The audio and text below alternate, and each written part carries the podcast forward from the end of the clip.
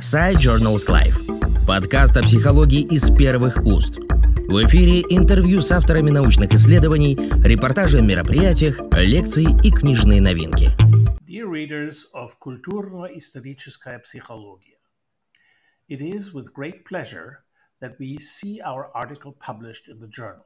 In the order of authorship, we, that is Mandy Larson, University Lecturer at Jakobs University Bremen, Germany, myself, Klaus Böhnke, Professor of Social Science Methodology at Jacobs and Deputy Director of the Center for Sociocultural Race Research at HSE, Damir Esenaliev, Senior Researcher at the International Security and Development Center, ISDC, in Berlin, and the Leibniz Institute of Vegetable and Ornamental Crops, IGZ, in Großbeeren, near Berlin, and Tilman Brück, Director of ISDC and Professor at the IGZ. Böhnke and Larsen are also faculty members of the Bremen International Graduate School of Social Science, BIGS, an institution of doctoral education run jointly with the University of Bremen, funded for 12 years until 2019 in the Excellence Initiative of the German government and the Länder.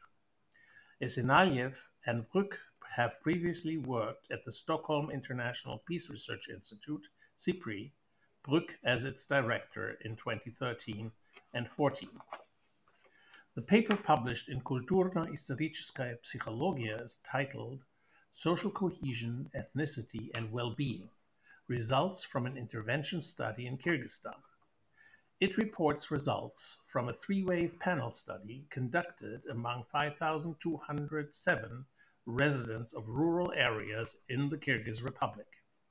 The data used was originally collected for the project Social Cohesion through Community-Based Development, funded by the Aga Khan Foundation, AKF, and the World Bank.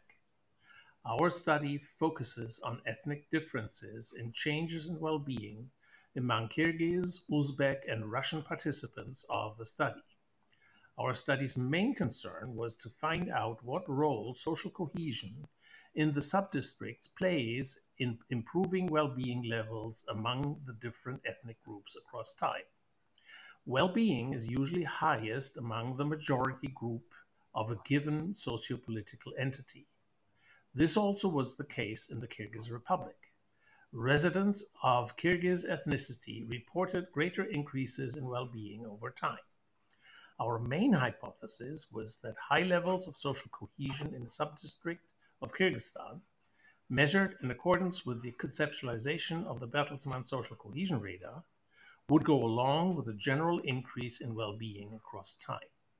Such a result would suggest that fostering social cohesion in rural Kyrgyzstan is a plausible policy advice to improve the well-being of residents of the Kyrgyz Republic. However, our overall hypothesis that social cohesion in a social entity improves well-being in general terms was not supported. We were, however, able to show that levels of social cohesion affected ethnic disparities in changes in well-being. Wherever social cohesion was high in a rural subdistrict, ethnic disparities diminished. Differences in changes in well-being between ethnic groups became smaller when social cohesion was high in a given subdistrict can be assumed that social cohesion fosters interethnic peace, which in turn reduces interethnic disparities in changes in well-being and happiness. Подкаст PsyJournals Life о психологии из первых уст.